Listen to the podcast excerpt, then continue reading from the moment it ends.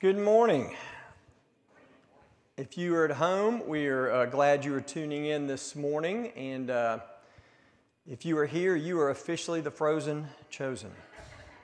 I'm just kidding. Uh, we are going to be looking at uh, Romans 9 this morning. I was going to finish this uh, this week, but we're going to take our time. We're in no hurry. We've got till June ish uh, to finish Romans. So I thought we'd kind of sit in this passage for a couple more weeks. But I want to start with this illustration, and if I've used it before, no qualifiers, no apologies. I'm just going to use it again. Um, but I was I had another illustration. I thought that doesn't work as good as this illustration. I want you to imagine a young 30-something year old campus minister on a very tight budget who is sitting in the British Virgin Islands. As a matter of fact, not just the British Virgin Islands, not the popular ones, but this little bitty island called Anegada. It has like two restaurants on it. When you come up on your sailboat, it's like out of a scene of the Chronicles of Narnia. You can see all the way to the bottom, you can see fish swimming. It is absolutely beautiful. But imagine this 31 year old broke campus minister sitting at a table with the finest of lobster just caught from the ocean, not like shipped in. And these, the best, the best wooden bowls of green beans I've ever tasted in my life. And I don't even like green beans, full of butter. In this scene of the sun going down, perfect weather, with a bunch of other people eating like a king. Now, how did this 31 year old broke campus minister with a wife and five small children get there? It's because of a man named Keith Burger. You don't know Keith Burger, but Keith Burger every year would organize these sailing trips to the British Virgin Islands for people who could afford it. I had just talked to Keith Berger on the phone. We talked monthly, and I just caught up with him and heard all about this fascinating, beautiful trip that they were taking and that I could never ever afford to go on. Two days later, I get a call from Keith Berger. And I pick up the phone and I said, Who dropped out? He said, You're not kidding. Do you want to go? I said, um, Yes, let me talk to my wife. He said, You've got to get to the Atlanta airport tomorrow by four in the morning. I immediately hung up the phone.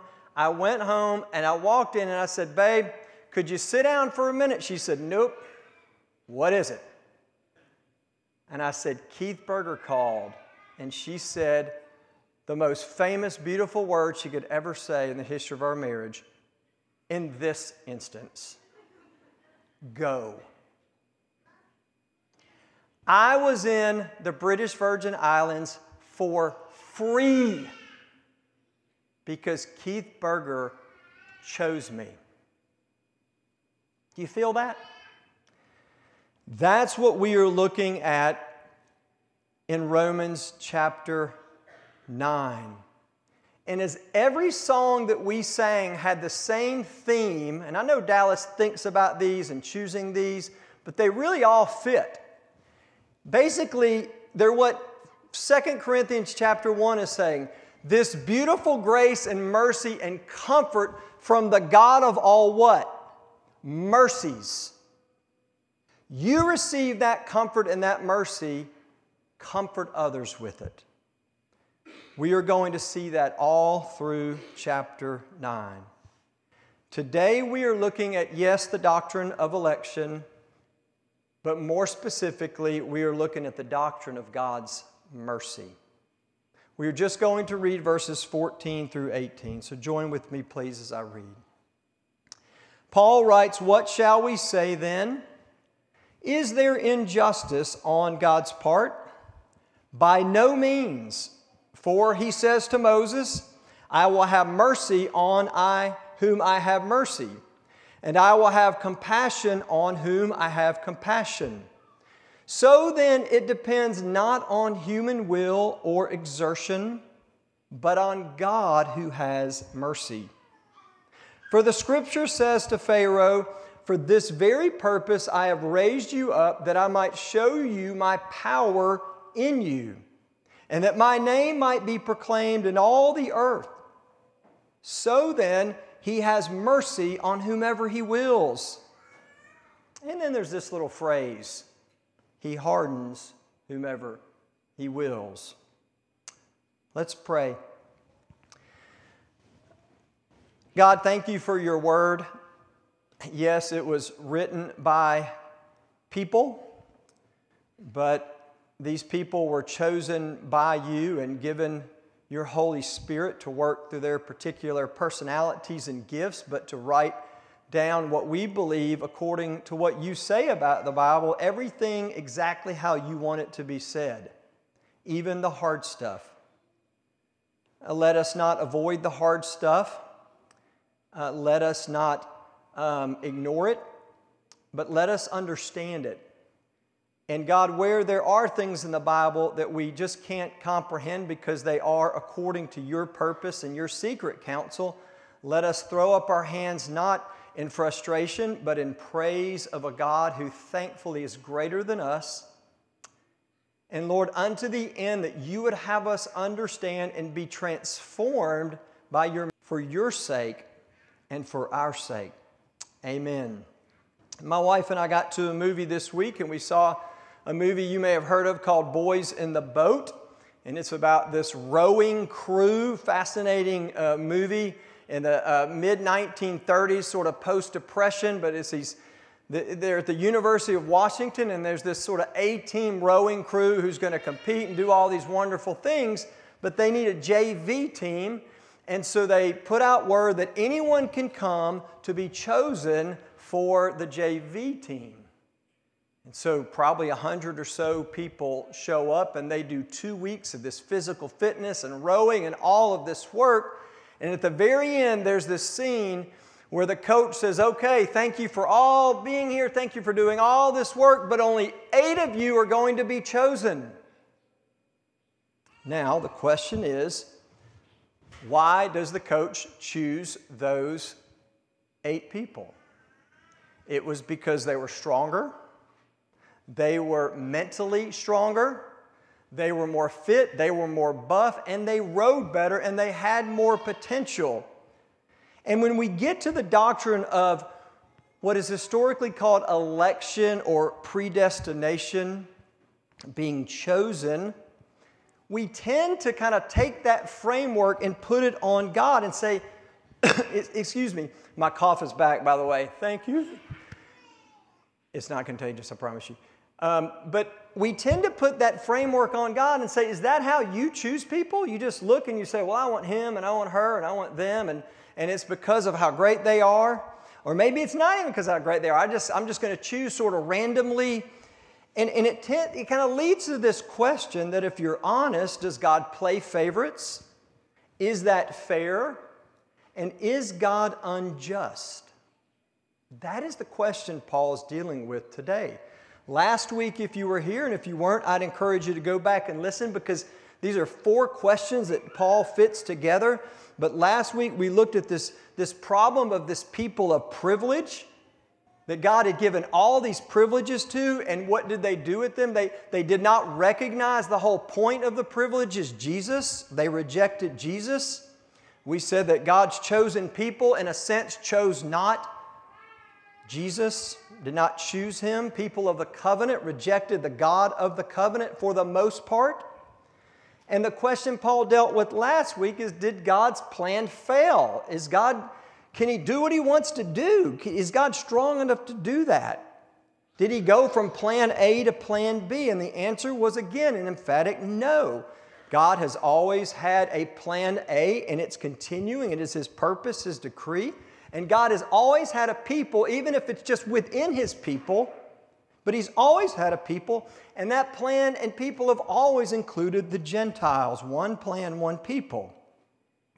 And so today we are getting at another question about this that comes up from verses 13 and 14. Verse 14, Paul says, Is God unjust? So, where does this question come from? It comes from the previous discussion of Isaac and Ishmael, where, where Paul says, God, yes, he blessed Ishmael in many ways, and he, he showed mercy to Ishmael, and even made a nation out of Ishmael, but he chose Isaac. And then you get into Jacob and Esau, and, and Paul goes even further back and he, and he quotes Genesis and he says, Well, you know, God said the older will serve the younger. So God has arranged it in such a way where He chooses Jacob over the natural selection, so to speak, of Esau. Why does God do this? And that leads again to verse 14. Is God unjust?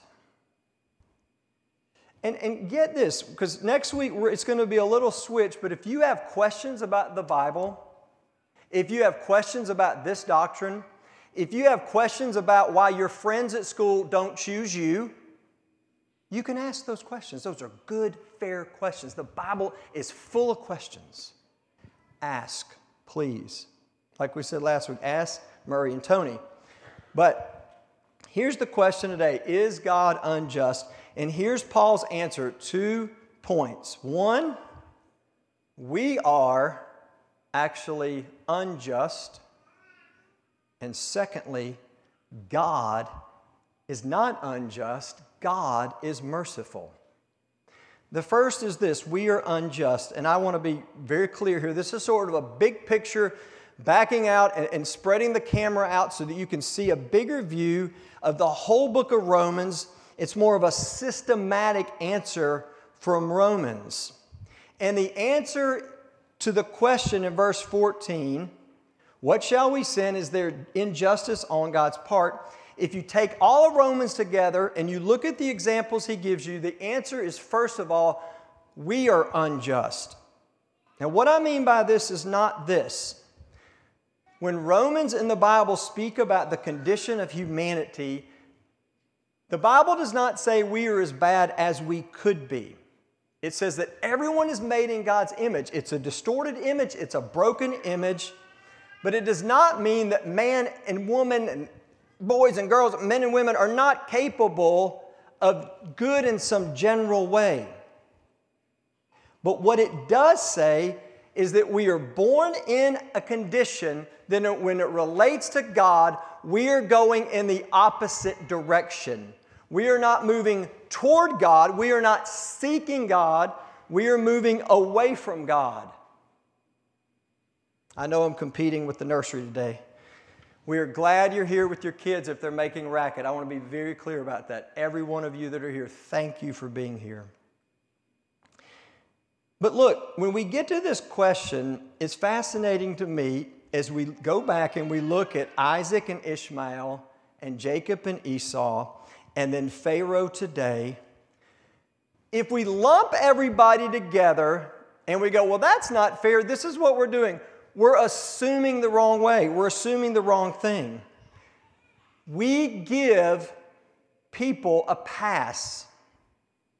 Think about it Jacob and Esau. What do we do? We give Esau a pass. Well, why didn't Esau get chosen? We even give Pharaoh a pass. And if you know anything about Esau and you know anything about Pharaoh, they were not good people. Esau sold his birthright for a, for a bowl of stew. He married women that he knew would anger his parents. Pharaoh, just read about Pharaoh. He had God's people in slavery, oppressed them, power abuse that would have podcasts and articles written on it today. But the question still remains why Jacob or the Israelites? And the answer is clearly not because they were better. This is not a boys in the boat. I'm picking the good ones, the strong ones, the moral ones, the upright ones. We said this last week about Jacob. What do we know about Jacob? Jacob was a scoundrel. What do we know about Israel? They were a bunch of scoundrels. I'm not trying to be hard on God's people. I'm not trying to be hard on you. I'm trying to be honest. Israel was known for grumbling, murmuring, rebellion, lawlessness, and idolatry, and occasionally some good stuff. That's what we know about Israel. So listen to verse 16. Listen how Paul says it. It does not depend on human will or exertion, effort. It doesn't matter how much you try, he is saying. Look at verse 11, back up to last week's passage. Though they were not yet born and had done nothing either good or bad, in order that God's purpose in election might continue, not because of works, but because of Him who calls.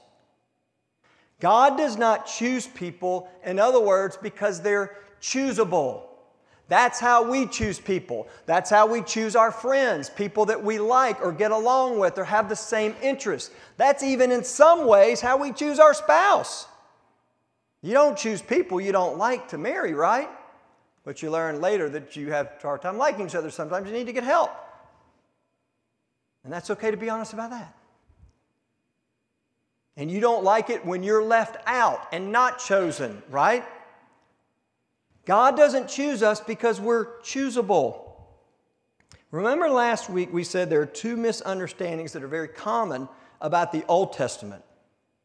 One was Old Testament people were plan A, New Testament people plan B. That's not true, never was. The second misunderstanding was this people in the Old Testament were saved by works, by their goodness. People in the New Testament are saved by grace. Not true, never was, never will be. People in the Old Testament were saved by grace. People in the New Testament are saved by grace. The point is this we're not choosable. No one he mentions here is choosable.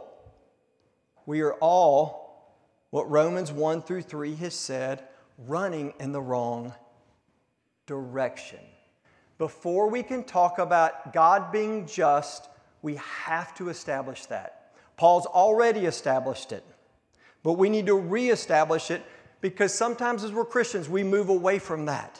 We need to come back to that, that we are running in the wrong direction. My brother in law let me borrow a book about hikers getting lost in the Smokies. Fascinating book. Great stories. Really, they weren't but it really, really were good stories. And this is what happens these are all experienced hikers, they're competent, they know what they're doing, they're prepared because they have to go in and they have to sign in with the rangers. And the rangers know where they are and they know where they're going to be. These aren't just like me going to Walmart and getting something. I'm going to go hiking today. These are people that know what they're doing. And then something happens. Maybe it's bad weather. Uh, maybe one walks out in front of the rest and kind of gets in la la land and turns around and doesn't see his friends and starts psychologically freaking out. You can understand how this could happen. And the next thing you know, they're lost. Plenty of food, plenty of water, maps, compasses, healthy. And very often, when they found them, guess what? They were all on a trail. Not all of them, some of them were terrible stories. We won't talk about those. But the ones that they found alive were often on a trail. But you know what the problem was? They were all going in the wrong direction. That's simply what it means to be lost. We are not seeking God. See, if God were just, no one would be saved. No one would be saved if God does not choose to save sinners. And you know what this means? How freeing this is? That word in verse 16 for exertion, you know what it means? Vigorous activity, like a real internal sense of, I've got to get this done. I don't mean a free sense of, I've got to, you know, like the, the chariots of fire guy running the race, he just feels the presence of God and the delight of God. Not that, the opposite of that This is someone who does not feel the delight of God and thinks, I've got to please God by doing and vigorous action. Do you know what the word repentance means? It means to turn. This is why holiness and obedience and all those beautiful words are not a checklist, they're directional. It means you were running this way, and God finds you, you were lost, and He turns you and He puts you on the right direction, and you start moving this way. And this is what's so freeing about grace and about God chasing after you, God finding you, God choosing you, is this it's not about you making any effort. He turns you, He puts you in the right direction. Is there effort involved once you're on that path? Absolutely. But let me tell you what sin is. Sin is when you say, I'm going to turn away from Christ and turn back to my effort. That undermines and undergirds all of our sin. But for a Christian, this is what's beautiful, this is what's freeing. You are never truly, ever going to go back that way if you're really being held by Christ. You're always going in this direction. As one of my friends says, yes, sometimes you stop the car and you might get out and you might even move into that swamp over there, but you're still going in this direction. Get back in the car Get back in the car. And yes, sometimes, like Lot's wife, you want to look back, go in the right direction. But it's never about our exertion in this sense. That's not what saves us.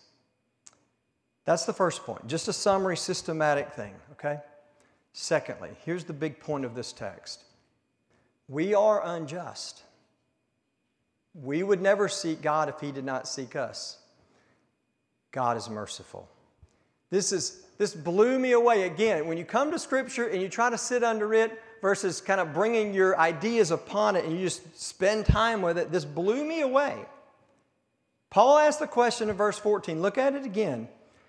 Is there injustice on God's part? By no means. And now what he does is he gives you a book on the doctrine of election and says, study that, let's talk about it.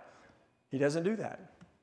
He sends you a link to a YouTube channel of someone debating election and free will. He doesn't do that. He doesn't try to explain election. When he gets to that question next week, just wait till what he says. That's going to blow you away too. His answer is nothing we'd have ever thought of. His answer is this Did God's plan fail last week? No. Is God unjust? No. Here's the answer. You ready? God is merciful. God is merciful. And we see this in two things the people he chooses and the people he uses. Look at the people he chooses. Look again at verses 14 through 16. For he says to Moses, I will have mercy on whom I will have mercy and I will have compassion on whom I have compassion. When I went to that, you know what I thought it said? I thought it was going to say, for some reason I remember this because I forget things all the time. I thought it was going to say, I have mercy on whom I want to have mercy, and I'm going to judge those I want to judge. That's not what it says. That's kind of what we wanted to say. That's not what it says. He's emphasizing God's mercy in the people he chooses. How do we know that? Because this quote is from Exodus chapter 32. And remember, we brought this up last week. The context of Exodus 32 and 33 is the golden calf. Anyone feel that in their head or heart? You wonder if God is merciful to you and you wonder if he's finally going to give you his justice? Anybody ever struggle with that? That's the contest that we see in Exodus 32 and 33. Let me summarize how this story goes. And I put a lot of time into summarizing this, so I hope it really goes well. Once again, Moses, the man of God, the representative of God, goes up the mountain to see God to hear from God, to see God's glory, to get God's good instruction, and how to love God and how to love your neighbor. It should be a shining moment in the life of Israel, right? But what happens? We talked about this last week. The people sort of get what they want and they look at Aaron, the co leader, Lord, you know, the second in command, and they say, Hey, get up, make us gods, right? Like we had back in Egypt. We don't know what's become of this Moses guy. Aaron says once again, okay, throw in your gold, get this calf, and then he says, Here's your God. They build an altar for it, they throw a feast, and then God says to Moses, Get down there. They are corrupt. They've turned aside. See that language again? They've turned aside. They're stiff necked.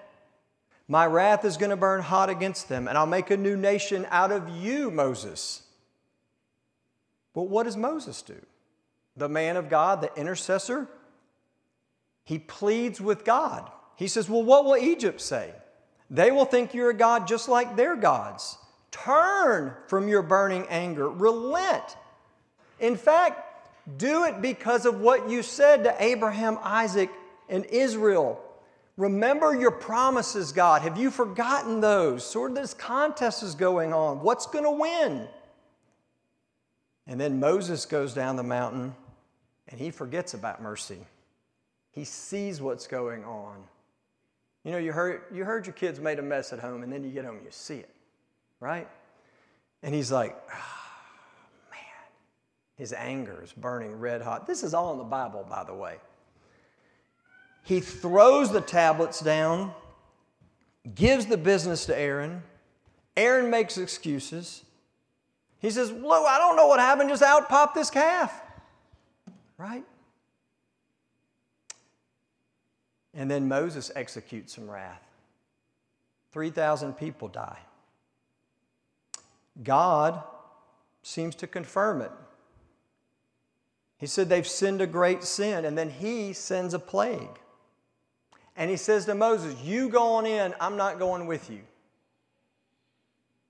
And then Moses, something wells up in him that is greater than wrath. This, as we said last week, is when he asked to be blotted out instead of the people of God. This is where God or Moses looks at God and he says, Would your substitutionary love appeal? Take me, let them go free. He pleads for God's favor and he pleads for God's presence. In a word, he pleads for mercy. And then the verse we have in verse 15, which is out of God's mouth I will be gracious to whom I will be gracious, and I will show mercy to whom I will show mercy. See, the emphasis here is not that God chooses Israel or part of Israel because one of them are better. They are a stiff necked people. But God, in a moment where there's a contest between judgment and mercy, chooses to show mercy, to be gracious. Something in God wells up that is greater than judgment. Something prevails in God, so to speak. And what Moses heard from God and what Paul reiterates is this God chooses to show mercy on the unjust. When push comes to shove, my prevailing characteristic is mercy. And it is seen where primarily? In the people that God chooses.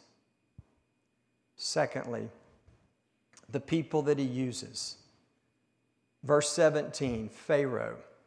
Look at verse 17. For the scripture says to Pharaoh, for this very purpose I have raised you up, that I might show my power in you, and that my name might be proclaimed in all the earth. You see what he's saying here? If you know the Bible and you know the Old Testament, you kind of know that God wrote, you know, raised up Pharaoh and he used Pharaoh, but we kind of almost think of that mechanically, right? To just benefit his people or whatever. But it literally says this in, in, in the original language I have made you stand. Pharaoh, I have put you center stage in history for a purpose. And what is the purpose? Look at this that I might show my power in you. He doesn't even say through you first, he says in you, that my name might be proclaimed in all the earth. Do you see what, you see what Paul's saying? Even in God showing mercy to the Israelites, he also is raising up this, this secular leader, the greatest leader of his time, the greatest troublemaker of his time, of that time. And he says, Pharaoh, I want you to see something about me. I want you, through my power in delivering this botching it people, to see my mercy. And I want the world to see it. I want the entire earth to see it. Do you know what one of the things that we as Christians get mixed up the quickest? Is we think the earth needs to see God's judgment more. That's what's going to do it. And God may use that. God may use all of that. But ultimately, what your non Christian friends need to see is mercy and power through mercy. Okay, Fritz, close the sermon or deal with that last tricky verse, verse 18.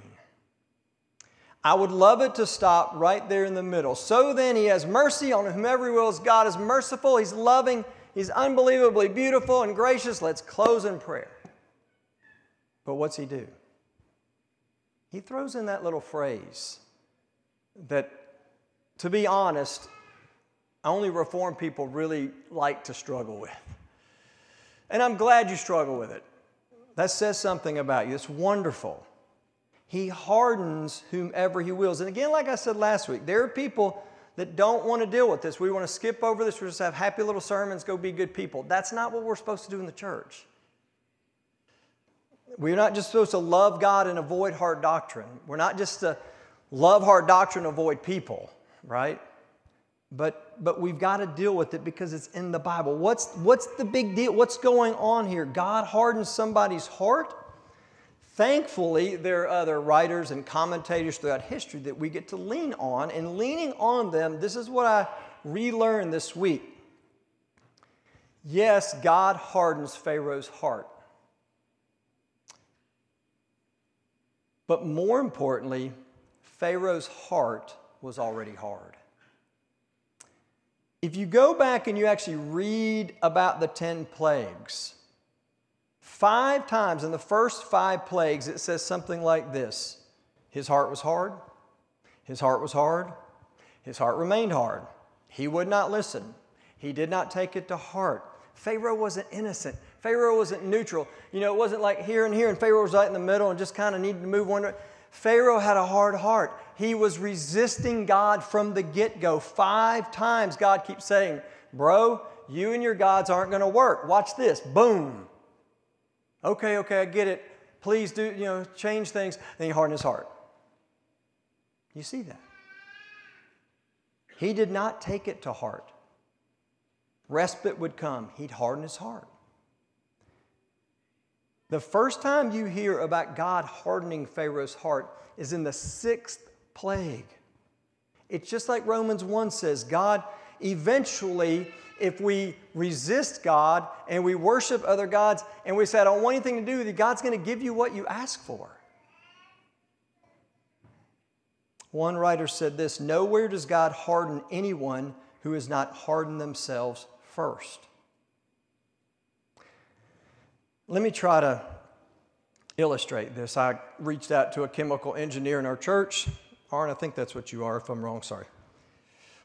but the other day, you know, we've got these hoses, and I use these aluminum and metal hoses and the little things that go on the faucet. And they sit on there all summer, right? And then it gets fall and you use your hose and they sit on there.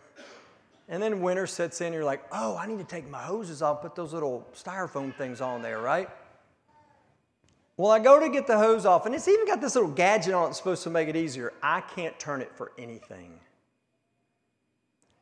And I try and I try, and very delightful, nice words come out of my mouth as I'm doing This is lovely. Enjoy this. So I go get a special wrench. And it, the, the special thing on it is plastic, by the way, which was not a good design. But I put the wrench on it, and of course, what starts happening? It starts breaking the plastic. I'm like, oh, I'm gonna have to call my neighbor, Michael Chase. And then the faucet looks like it's gonna break. I'm like, it's winters, eight degrees outside. Well, this does not need to happen right now. I do not need to break my faucet, but I gotta get this off of there. And finally, finally, literally, by praying, it went. Do you know why it's on there so tight? The positive way of saying it is oxidation. The negative way of saying it is corrosion. The kind of colloquial term is galling. Not a good word, is it? Gall, you're galled at someone, whatever. It's galling. It's when threaded connections have this sort of microscopic transfer of material. And they sort of harden, they calcify, right? I looked it up on Wikipedia and it says it means that you do not lubricate it well. The idea of Pharaoh's heart is a lot like that. Apart from God, our hearts will remain hard. But what does God do? God chooses to show mercy. And God's mercy begins to soften our hearts, and God actually chooses to give us a new heart, what John calls a heart of flesh. He lubricates our heart so that those old corrosive things can start turning again. See, you can try to change on the outside, but the thing that changes us is God giving us a new heart and softening our hearts. The question is when you come to this text, what do you see about God? When I first came to it, and especially to Pharaoh, I started thinking judgment, judgment. This passage includes judgment, but this passage is about mercy. God's answer to the question, Paul's answer to the question, is God unjust? Is mercy. Do you choose to see it? Do you choose to see it? Let me give you two quick little bites out of the Gospels and then one illustration. Y'all know one of my favorite passages is Bartimaeus. Bartimaeus, and this pushes us reform people the way I'm going to say this, but he chose to see it. He chose to see it. He was at the bottom, he was blind, he was a beggar, and he hears that Jesus is coming down the road and he starts screaming, and all the well to do people are like, Be quiet, he doesn't want anything to do with you. But what does he do? He screams all the louder, Son of David. He knew the Old Testament, he knew that the Son of David was going to come and bring in a righteousness and a justice and a mercy no king had accomplished. And he cries out, Son of God, Son of David have mercy on me. He wouldn't let no one stop him. Jesus commands that he be brought to him, and he asks Bartimaeus, What do you want me to do for you?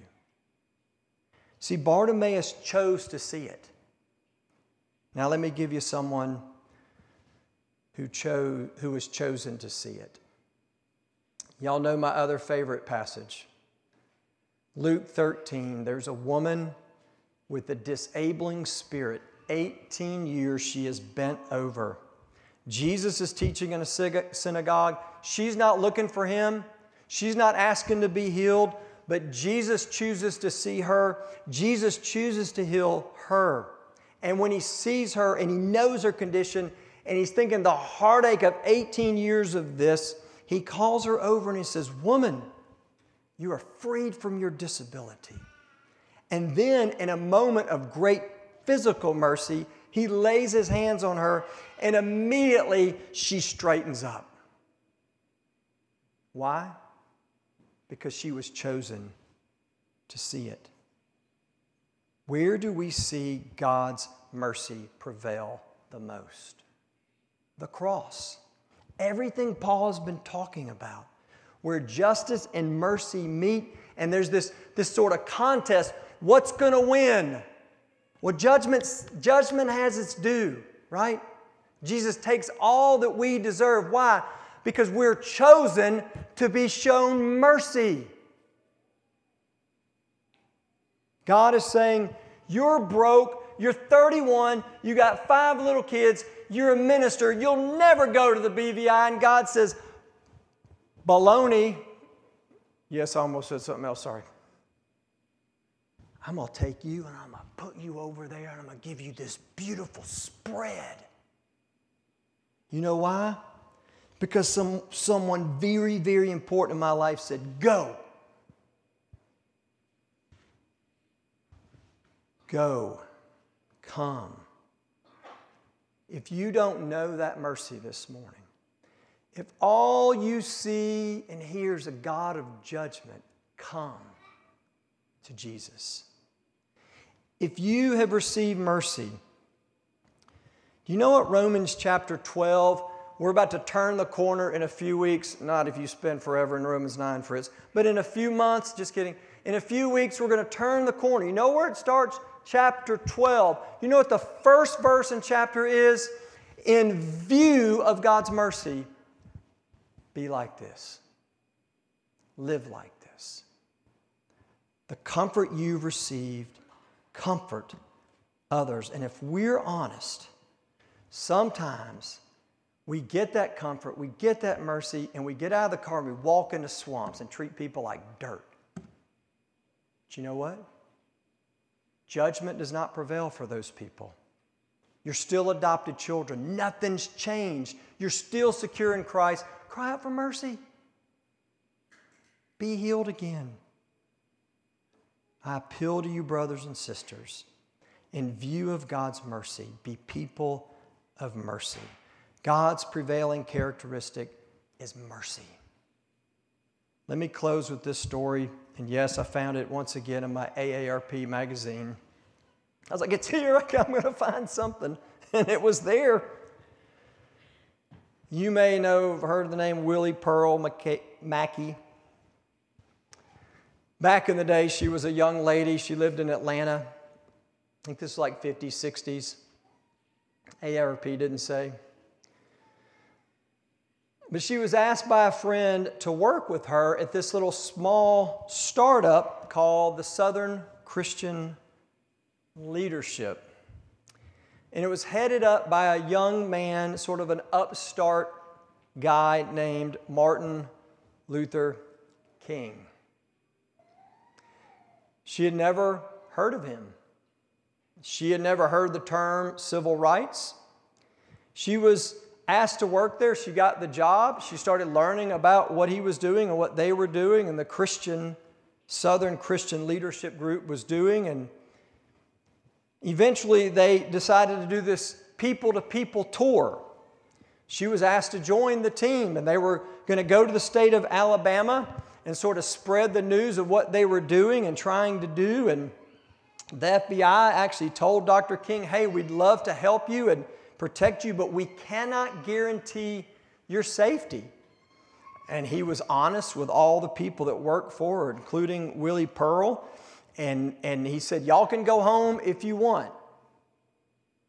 And she said, No, I'm going to stay. And then on Good Friday in 1962, Dr. King was arrested on that trip in Birmingham. You know why he was arrested? A group of eight ministers wrote an article called A Call to Unity, condemning King for being an outsider. You know what they did? They put him in jail. He asked for a pen and paper. He didn't get it. They said, This ain't no library. Somehow he got a pen and he would take scraps of toilet paper, edges of newspaper, sandwich bags, whatever he could get, and he would give them to his friend that would visit. And the guy would sneak them out in his coat. And they eventually collected all those little pieces and collected them together like a jigsaw puzzle, trying to figure out what he wrote and what he was saying. And that is what we call a letter from a Birmingham jail. That man was filled with a sense of God's mercy. And the way he lived his life in contrast to those eight ministers, may that speak to us. Let's pray. Lord, thank you for your mercy to sinners. I don't like to talk about sin all day, and I don't like to talk about how sinful we are. That's not the main point, it is a major subpoint. But Lord, you have shown mercy to a bunch of scoundrels. And God, would we be a people of mercy with the comfort that we have received, with the grace, with the overwhelming love that you have spread a feast for us? May we do that for the Pharaohs, the Jacobs, and the Esau's that you have put in our life. In Christ's name, amen.